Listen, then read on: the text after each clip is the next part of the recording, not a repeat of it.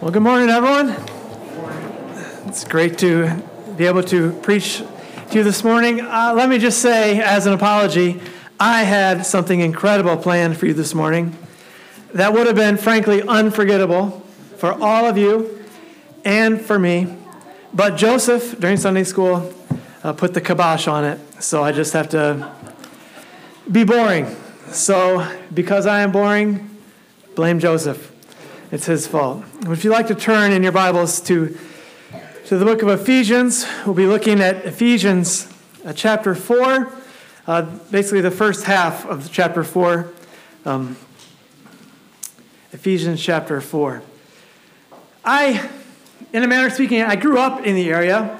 I say in the area, I grew up in Elkhart. Um, so, sort of in the area, because I grew up in, in Elkhart. Now, I know it's popular to uh, embellish your, your life experiences to give you more cred, so I don't want to do that. So I didn't, I didn't grow up in the worst part of Elkhart, but I could sit on my porch and watch the worst part of Elkhart.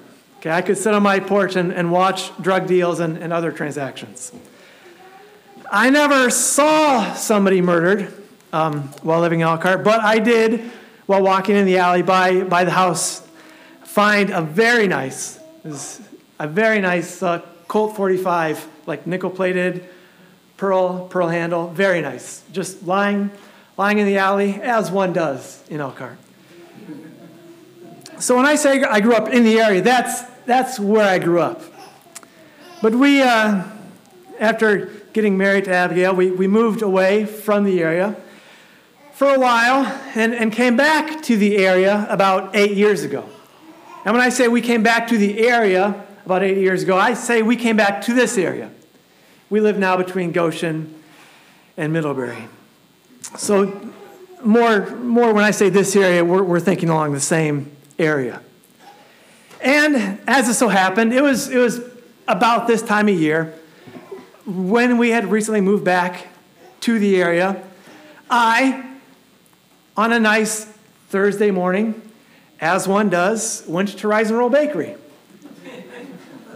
Don't judge me, it was to get the granola bars, I'm sure. because those granola bars were used to be really good, but I think they changed recipe. But in any event, so it was a nice Thursday morning, and I went, as one does, to Rise and Roll Bakery to get something or other, and there was a sign on the door closed for Ascension Day. Ascension Day. Ascension Day.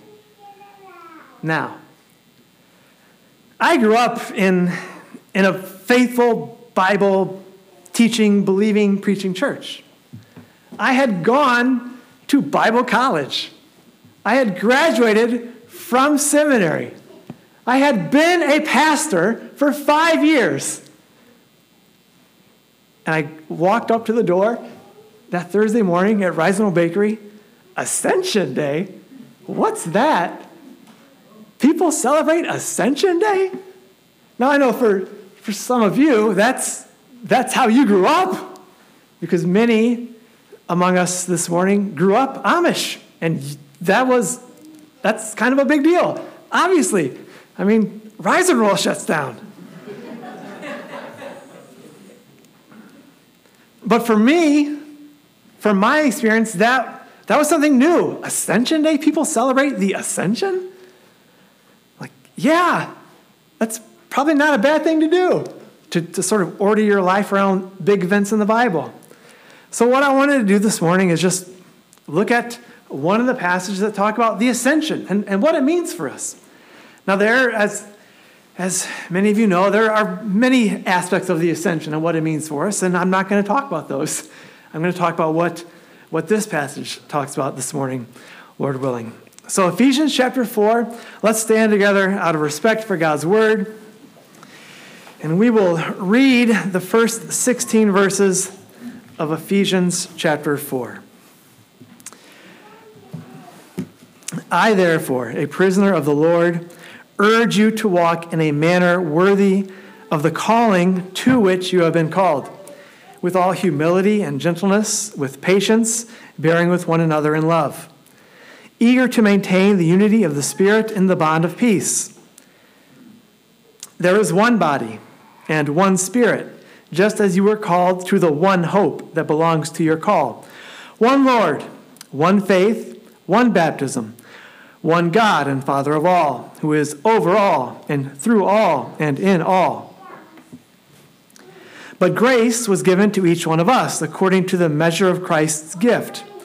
Therefore it says, When he ascended on high, he led a host of captives, and he gave gifts to men.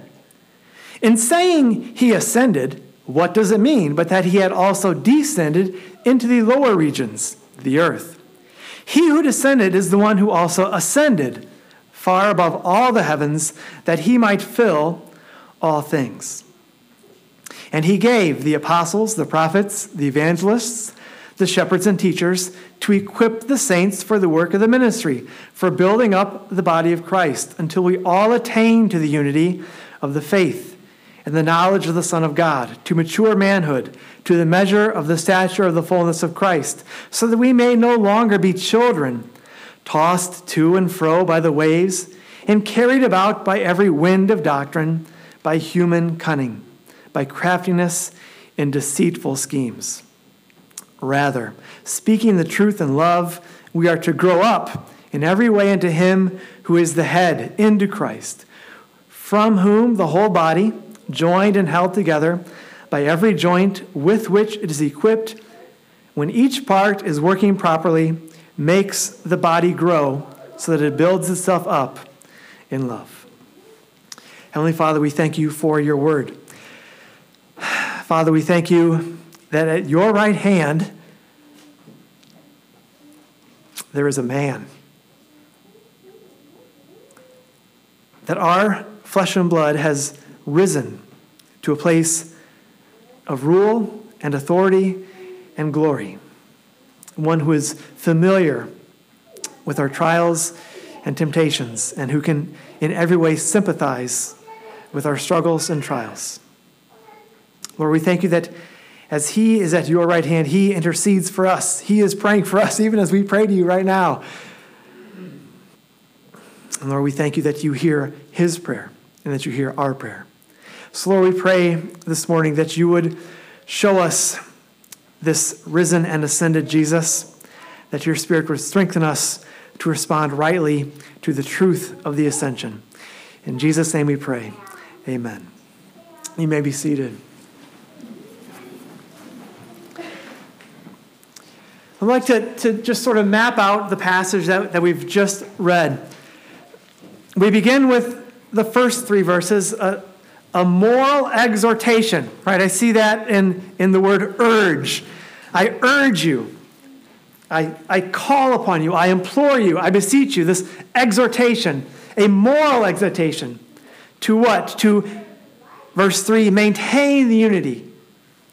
So there is a moral exhortation to maintain the strength of unity, right? And I get that, the strength of unity, from that, that phrase, the bond of peace, at the end of verse 3. So we have this moral, moral exhortation to maintain the strength of unity, the bond of peace. How do we, how do we maintain the strength of unity? In weakness. So there is a moral exhortation to maintain the strength, the bond of unity, and we do that in weakness. Why do I say in weakness? Because we do that, verse 2, in humility, gentleness, patience, bearing with one another in love. Now, perhaps you, you caught on as we read through this passage, but this idea of, of unity and oneness is kind of, kind of a, a tie that goes through the whole passage. It's kind of a big deal, right? Verse, verse 3 maintain the unity. Then, beginning in verse 4, all those ones one body, one spirit, one Lord, one faith, one baptism, one God. And then in verse 13, the third section, attain the unity. So maintain the unity. One, one, one, one, one, one, one attain the unity. So, unity is, is kind of a big deal. But in these first three verses, we see that the threat to unity is within. There is a threat that, that is within us to unity. That is why these virtues are given. That is what they, they presume, right? If we need humility, gentleness, patience, and bearing with one another in love, what does that presume? What is the assumption there? Right? There's, there's, there's a tendency, there's a possibility that tensions will arise within us. Right? And that is, so this, this, these three verses, and, and the particular even verse 2, is very anti our day and age in America. Because our day and age, we mark ourselves by, by how much offended we can be. Through critical theory and, and this idea of, of intersectionality, that you sort of count up all of your oppressions, you know, and that's, that's your worth. But, but this verse says, no, we live by these things, by not making ourselves the victim, but by making ourselves small. We grow strong by making ourselves weak. I, I give up my rights. I give up my prerogatives in humility, in gentleness, in patience, in bearing with one another in love. And we see how, how our society values those things as we can list on so many fingers and toes all of the, all of the great men and women of our society that are marked by these things humility, gentleness, patience, and love. All, all of these self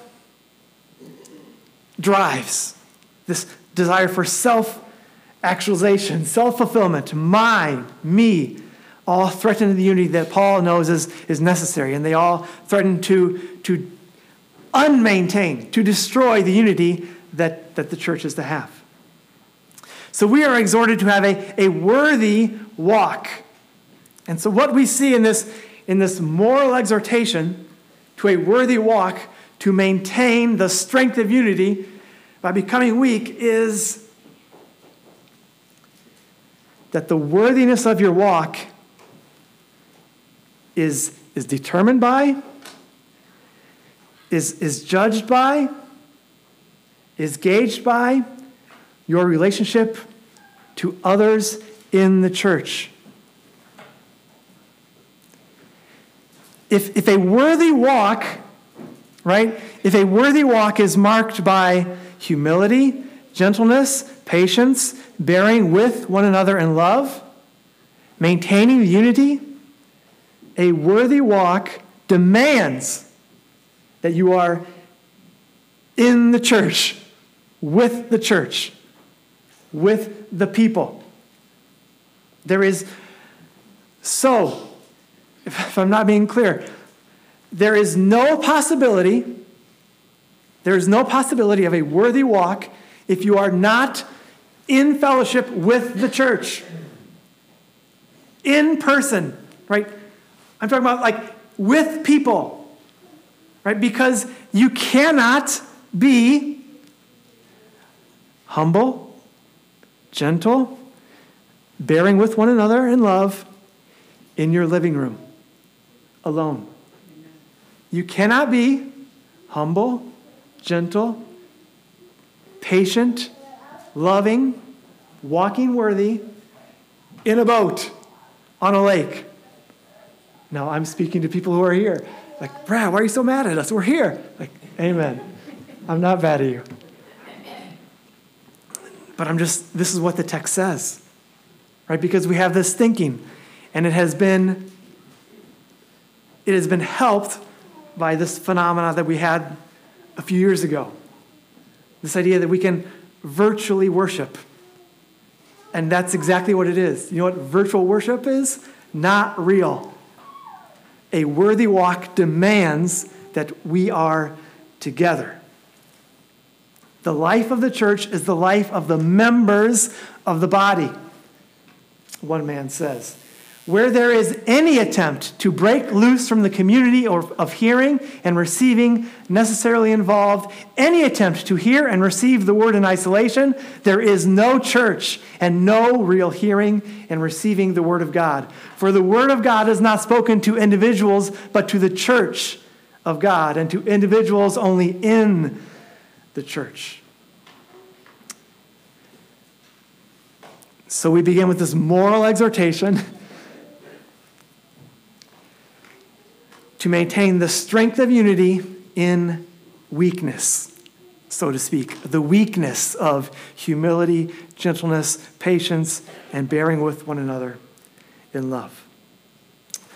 So, from this, from this moral exhortation, Paul then goes to this doctrinal truth of, of unity, right? In verses four through six, this doctrinal foundation of unity. And, and the sense there is not you ought, right, or you should, but it is simply there is, right? that is how verse 4 begins, right? There is. This is this is a reality. There's no this is what it, this is the ideal, this is what you should be. No, there is one body. There is one spirit. Just as you are called to one hope that belongs to your call. There is one Lord. There is one faith. There is one baptism. There is one God and Father of all, who is over all and through all and in all.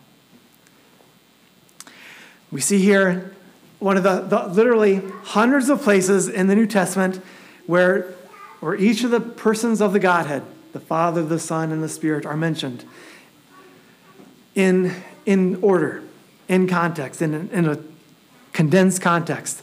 But here we notice something that is not unique because it happens other places, but it is, it is different than, what, than how the Bible often speaks of the Trinity. How does the Bible normally, and how do we normally think of the members of the Trinity? The, the Father, the, and the Holy Spirit. How does, how does Paul talk about the Trinity here? Right, there is one Spirit, verse 4. There is one Lord, which is Paul's shorthand for Christ, the Lord Jesus, in verse 5. There is one God, which is his shorthand for, as he enunciates there, the Father. So here, it is the opposite order of the way we normally think of the, of the Godhead, but it is the order in which we actually theologically experience the Godhead. This is the way we experience God. The Spirit confronts us and convicts us as sinners. So the first person we have experience with in a saving way is the Spirit, because He comes, as Jesus says, and convicts of sin and of righteousness and of judgment. And He gives, what does He give? The Spirit gives us faith in Christ. The Spirit draws us to Christ and unites us to His body. And in the glory of Christ, what do we see? What does Jesus say? You have seen me, you have seen the Father. So, this is the order in which we actually experience God, one might say experientially. There is one Spirit who fits us into the body and who seals us to the one hope of eternal life. There is one Lord Jesus Christ who saves us by the one faith in the only name given among men whereby we must be saved. And baptized into Christ and into this baptism of the Father, the Son, and the Holy Spirit, we are joined with Christ and his body. And there is one God and Father of all specifically of all believers, as, as we hear repeated frequently enough here that I don't think it needs elaborated on, that, that the Bible speaks of God as the, the Father of all believers. He is the Father only of, of believers. He is our Father. Overall, right, this is just simply taking the word God seriously. He is overall, He is sovereign that results for us in, in contentment and joy, knowing that God is in control. He is through all, He accomplishes His purposes through circumstances, through even believers, and He is in all, dwelling within us and, and working His will throughout all creation. So, this is the doctrinal truth at the center of this passage that God is one. One Lord, one faith, one Spirit, one Lord, one God, one Father.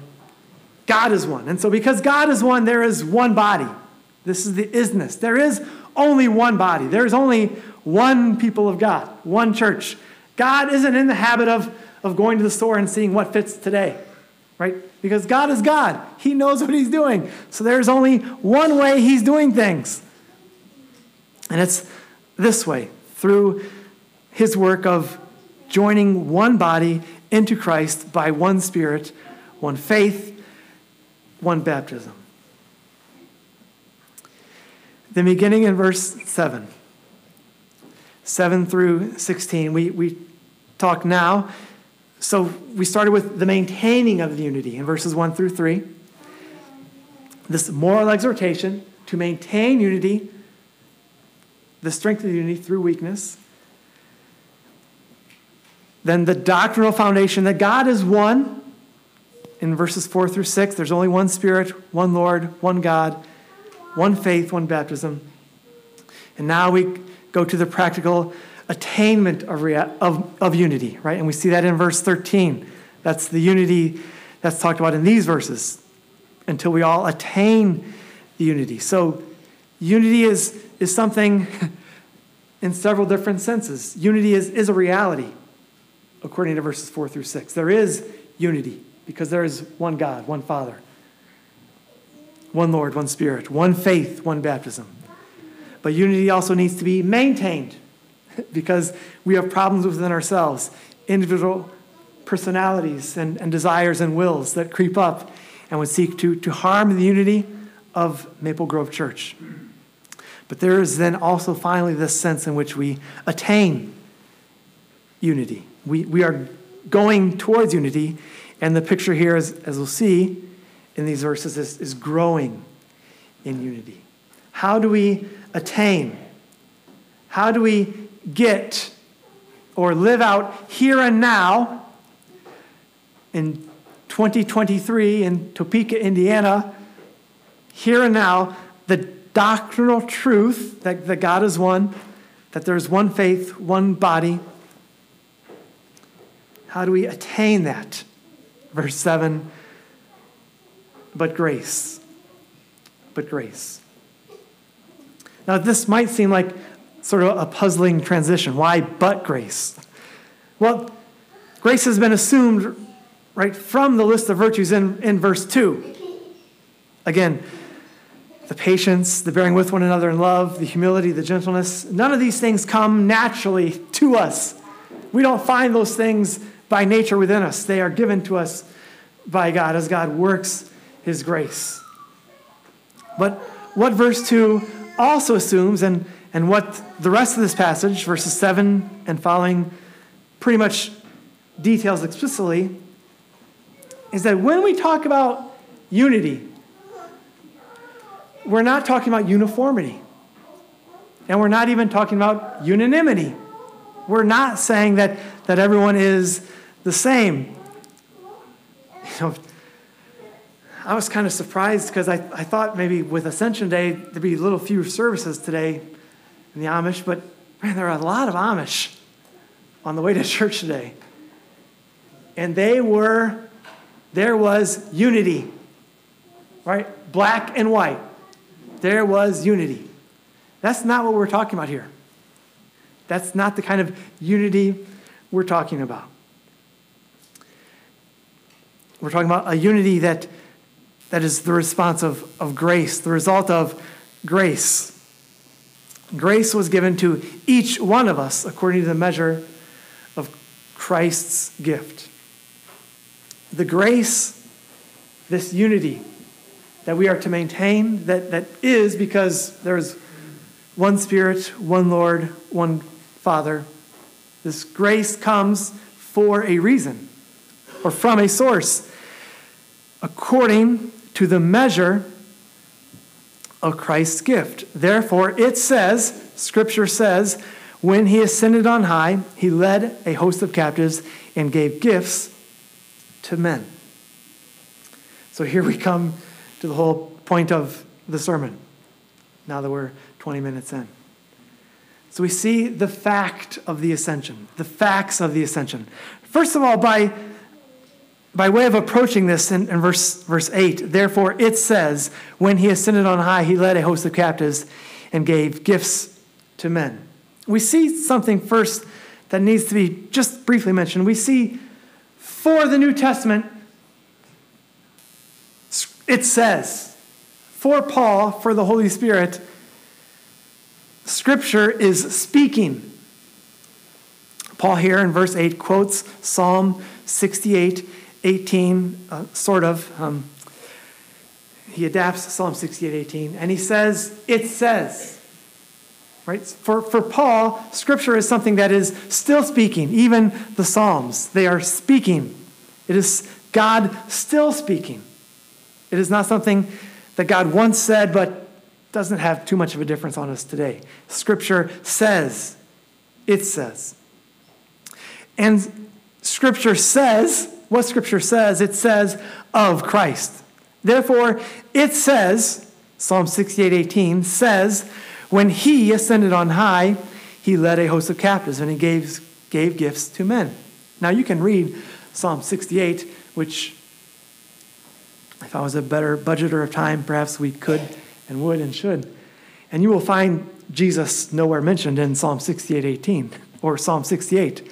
You will only read mention of God doing these things and ascending to his reign and his rule, his sanctuary. But because for the New Testament, for the apostles, we come to the Old Testament and we hear it as God speaking, and we hear it as God speaking to us of Jesus. So, Paul, as is the apostolic habit, takes this promise of something in the Old Testament and says, Yeah, that's Jesus. When Jesus ascended on high, he led a host of captives and he gave gifts to men. In saying he ascended, what does it mean that he also descended into the lower regions of the earth? He who descended is the one who also ascended far above all the heavens that he might fill all things. So, again, something else to realize is, is that here Paul is speaking about Jesus in ways that fit with the rest of, of the New Testament. Now, I know we're mixing our holidays um, by me mentioning the virgin birth. But let's, let's think about Christmas for a little bit. One of, one of the criticisms that, that some critics of the Bible speak of, of the virgin birth and the New Testament, and Paul in particular, is that Paul doesn't mention it. That the virgin birth isn't a big deal, it doesn't matter. And that for, that for Paul, the virgin birth has no, it's like Paul didn't even conceive of that. Yes, it is true. Paul does not mention that Jesus was born of a virgin. But how does Paul, in, in verse 8 and 9, talk about Jesus coming to earth? What does Jesus, what does Paul say about Jesus and his appearance on earth? He, he descended. Now, what does that, what does that assume?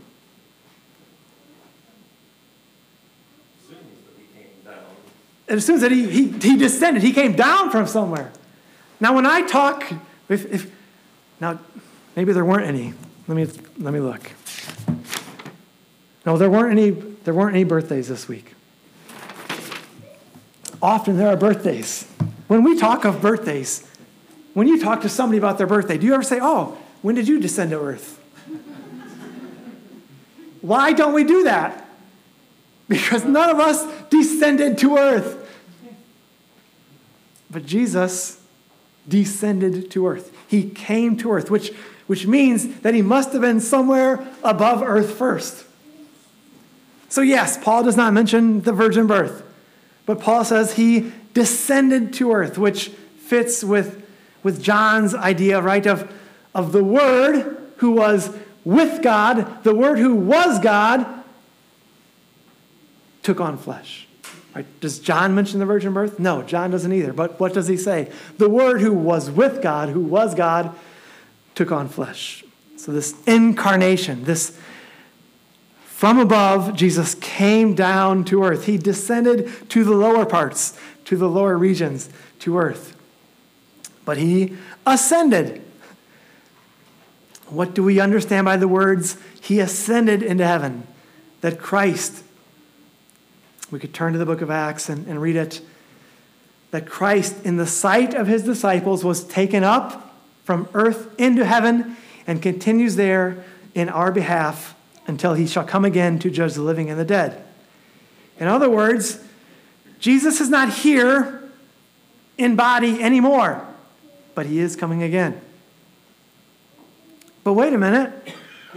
Isn't Christ with us even into the end of the world as he promised?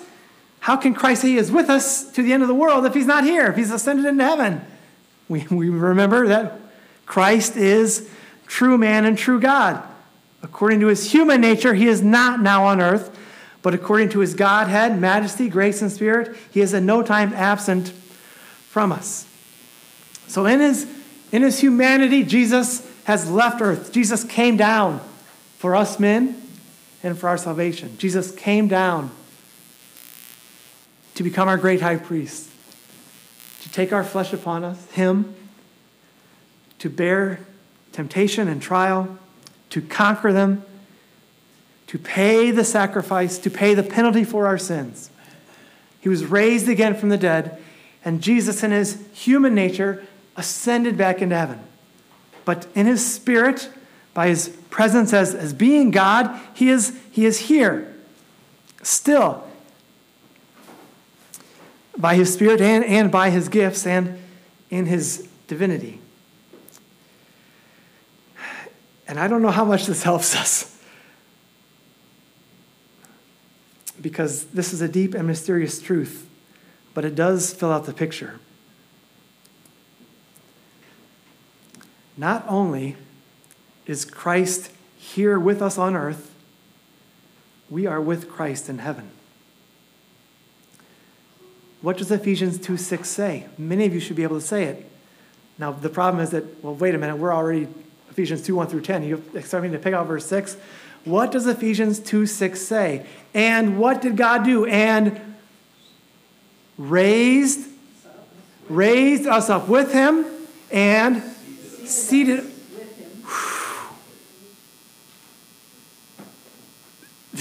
That's, it's, that's pretty incredible. Right? It's, so, it's, it's in a sense exactly the opposite. Jesus is no longer here in body, but he is here by his spirit and by his divine presence. We are here in body. Right, I think. Generally speaking, those of us who are awake and cognizant are here in body, but in this deep and spiritual truth that Paul just talked about in Ephesians 2 6, God, we are already raised with him and seated with him in the heavenly places.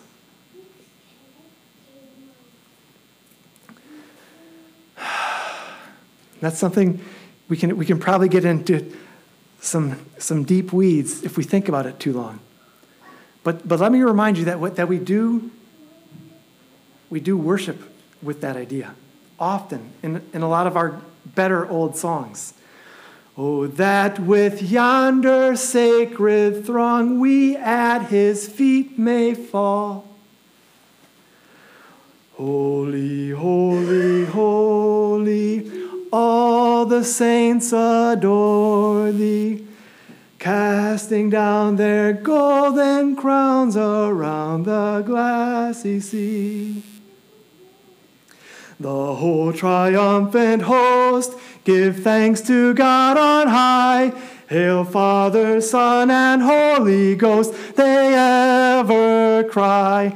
Hail, Abram's God and mine, with heaven our songs we raise. Angels in the height adore him. You behold him face to face. Saints triumphant bow before him, gathered in from age every race. Hallelujah, hallelujah. Praise with us the God of grace. It is, isn't it? There's a lot of good songs. And in our songs, in our worship, in our heart language, even, even when, we don't, when we don't understand it, we sing about this that that we are already in heaven with the saints, even as Christ is still here with us. What is the result or the effect of this ascension? He gave gifts to men. Verse 8. This is the point that, that Paul is, is particularly going to begin elaborating on in verse 11. And so, since Paul is going to elaborate on it in a bit, I will too. So, he is gave gifts to men. That is, again, now that we're 40 minutes into the sermon, we've got to the point of the sermon. The ascension is that Jesus gave gifts to men. Where did Jesus ascend to? he says, far, far above the heavens. He is the one who ascended far above the heavens. Paul talks about this earlier in the book in, in chapter 1. Verse chapter 1, if you want to probably just turn one page, you'll, you'll be there, chapter 1, verse 20.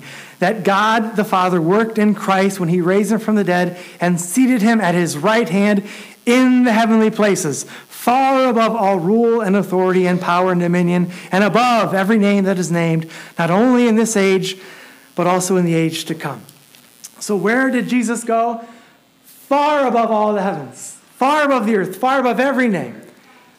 And while we're talking, you know, we're sort of talking geographically, we're not talking about a place, right? We're not talking about, well, Jesus is here at God's right hand, but he's not here at God's left hand, right? We're talking about this idea of God, uh, Jesus is at God's right hand, is that he is the place of authority. So we're, we're talking about not a, a geographical place that we map in the universe. Well, you know, if you just you go to Pluto, you take a left, 14 billion light years, you'll be there.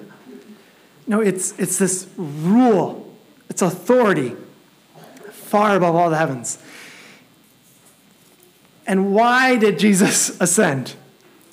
Quickly the purpose of his ascension at the end of verse 10 that he might fill all things. And again, Paul talks about this in the exact same context as he talks about where Jesus went, far above all rule and power. Back in Ephesians 1 22 and 23, another incredible passage with deep implications. How does Jesus fill all things? Ephesians 1 22. And he put all things under his feet and gave him as head over all things to the church, which is his body, the fullness of him who fills all in all. In, in this conception, how is he going to fill all things? Jesus is going to fill all things through his church, which is his body, the fullness of him who fills all things. At the ascension, Jesus left this earth and assumed this position of, of rule, authority, and might at God's right hand. From that position of authority at God's right hand, one of the ways Jesus exercises his authority is by giving gifts. Through this giving of gifts, Jesus builds and strengthens his church, unites the members of his body to himself as their head and to each other as fellow members, and extends his reigning presence throughout the world. Jesus ascended into heaven that he might give the gift, give gifts to the church to fill the earth with the presence of his fullness. So, because Jesus ascended into heaven, so that he might fill all things through his body, the fullness of him who fills all, he gave gifts. There are two central teachings that we see about the gifts of, that Jesus gave. All are gifted, all are gifted. Some are gifts. We see that all are gifted in verse 7. But grace was given to each one of us. We see that all are gifted in verse 12 to equip the saints for the work of the ministry, for building up of the body of Christ. The saints are equipped to build up the body of Christ. We see that all are gifted in verse 16, from whom the whole body, joined and held together by every joint with which it is equipped, when each part is working properly, makes the body grow. All are gifted. That is the first central truth we see in the gifts that Christ has given because he has ascended. All are gifted. If you are in this room, if you are a believer in Christ, if you are baptized into Christ by the Spirit, if you are a part of the temple of God, you are gifted. You are gifted to do something, to serve, to work, as, as this passage talks about, to build up the body of Christ. Now, what, what, does, what are some of the things that this means? You are gifted. And Christ gave according to the measure of, of his gift. It means you have a gift or gifts. Your neighbor has a gift or gifts. And we all have different gifts. Some people are gifted in this way, some people in another way. But all are gifted for the health of, of the body. Right? The heart does one thing, the liver another, the brain another, the fingers another, the foot another. Right? Often it is said that, that too often the body of the church is just one big mouth and a bunch of little ears.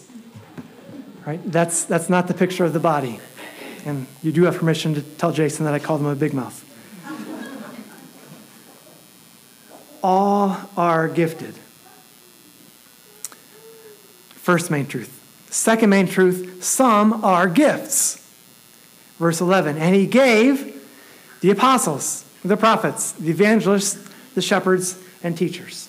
The apostles and prophets, which we would consider as foundational gifts, those, those gifts that have been given as we have in the scriptures. The evangelists, people who, who evangelize, who spread the gospel. Pastors and teachers, whether that's teaching pastors or pastors who teach or pastors and, and teachers, it's pastor teachers, right? These people are gifts. Okay? Pastor Jason is, is Christ's gift because Jesus has ascended, is, is Christ's gift to Maple Grove.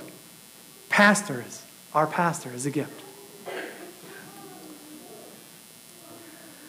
All are gifted, some are gifts. What does this mean? That we hoard our gifts, that we gloat over them, that we put on put them on a shelf to show them off, that we bury them in the ground to protect them? No, all must serve. The gifts are given so that all do something, right? Again, verse 16, in the working properly. Every joint with which it is equipped.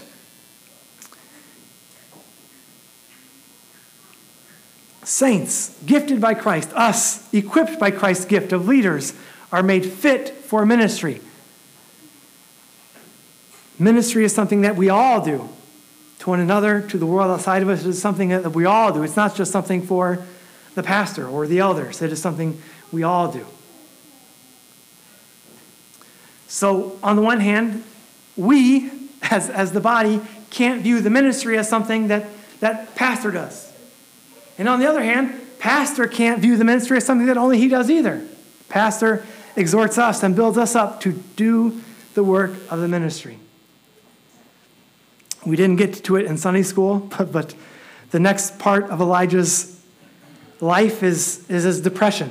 You know, saying, Oh, I'm all alone, all the work is mine. And that is not true for any of us, the pastor or the body. What is then, but what is the work of the ministry? Verses 12 and 13, to equip the saints for the work of the ministry for building up the body of Christ until we attain to the unity of the faith and knowledge of the Son of God, to mature manhood, to the measure of the stature of the fullness of Christ. The journey of unity because it is something we must attain to, something we are traveling towards. The journey to ministry takes us from childhood to adulthood, to maturity. At, at the beginning, we saw that the threat to unity was within, our own differences that can arise up. Here we see a threat to unity from, from without.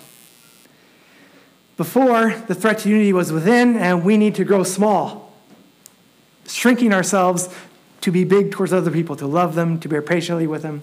Here, the threat to unity is from without, and the remedy is to grow tall, to grow up into maturity. That we no longer be tossed to and fro by waves of doctrine, of teaching, instruction, of information, false information, fake news, by human cunning, and the word there is for by dice or trickery, or by craftiness and deceitful schemes.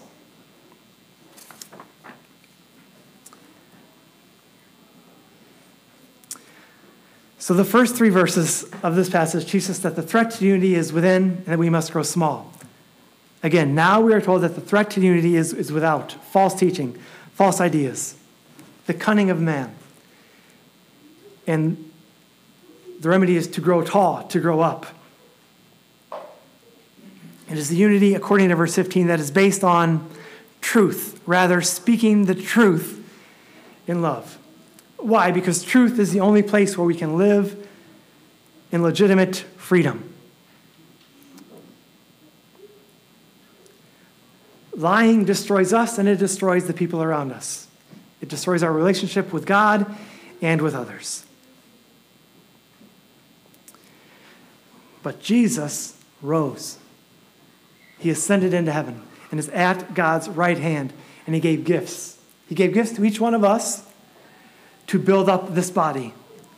And he gave gifts, the pastors and teachers, evangelists, the apostles and prophets, for building us up that we may build up the body. Throughout this letter and throughout Paul's letters and throughout the New Testament, even when we throw in the, the writings of Peter, there are two big picture, pictures of, of the church. The church is a body, and the church is a building. Now, when I say the church is a building, I'm not talking about these buildings, but the church is, is a building, which shows us two complementary truths, truths about the nature of the church. The church is a building, which tells us what? That it is acted upon. Right? A building is acted upon by a builder. And who is that builder? Christ builds builds us. But the church is a body to show us that we are not just passive, inanimate pieces of rock and stone. As Peter mixes the metaphors, we are living stones. The church is a body to show that God does not do the work without our involvement and active participation. The church is a body, and unless each member of the body accomplishes its purpose, performs its role, the whole body will not thrive. The body will not thrive if a part of the body is not healthy, is not working with the working with which it is equipped, according to verse 16. Right? You can have the healthiest heart in the world, but if you have liver cancer, you are going to die, and probably soon. We depend on the gifts of Christ, which means we depend on one another. Yes, Christ is going to build his church, but he is going to use the members of his church to do so those who are gifted and those who are gifts.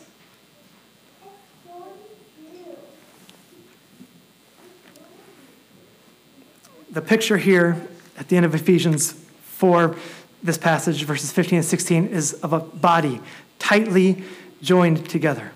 A whole body joined and held together by every joint with which it is equipped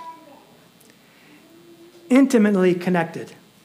Again, the passage expects, assumes, and demands close and lasting contact with other Christians, other members of the body. And, and as I thought about that this week, I thought of this thing. How many of you have a phone, a smartphone? Well, we, but that's the problem. We do know how smart it is. How many of you have ever used Google on your smartphone or even on your computer? How many of you have ever been amazed that you can type in two letters, not even two words, two letters, and Google knows what you want to ask it?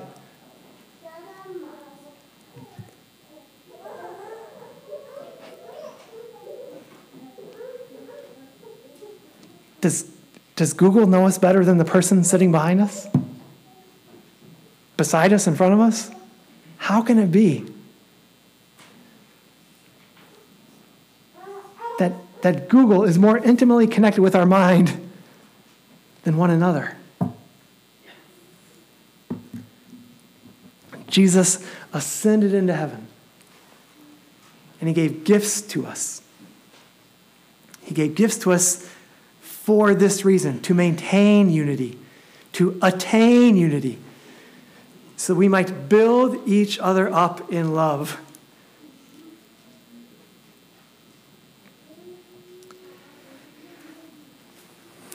So I guess what I'm saying is that the Amish might be onto something by celebrating Ascension Day. It's kind of a big deal. The risen Savior at the right hand of God rules and reigns, and he wants to fill the earth, and he wants to fill the earth with the fullness of his body, which is his church, the fullness of him who fills all. And he does that as we maintain and attain the unity of the body, drawing closer to one another and drawing closer to Christ. Let's pray. Heavenly Father, we thank you for your word. Lord, we thank you for our risen ascended Savior. We thank you that Jesus has gone into heaven and he has, he has not left us as orphans. He has, first of all, given us his Spirit, and that Jesus has given us gifts. Given gifts to each one of us who are believers, who are your children, and given us gifts of, of pastors and teachers, of evangelists, of, of your word, the apostles and the prophets. Lord, we pray that, that indeed this vision of, of maintaining unity, of attaining unity, that, that is a reality because we only have one God, one Lord, and one Spirit, would be lived at Maple Grove Church here in little old Topeka, Indiana. That at Maple Grove Church we would begin and continue and continue to experience in new ways the unity that life in Christ entails, the unity that results from the grace of his gifts. We pray these things in Jesus' name. Amen.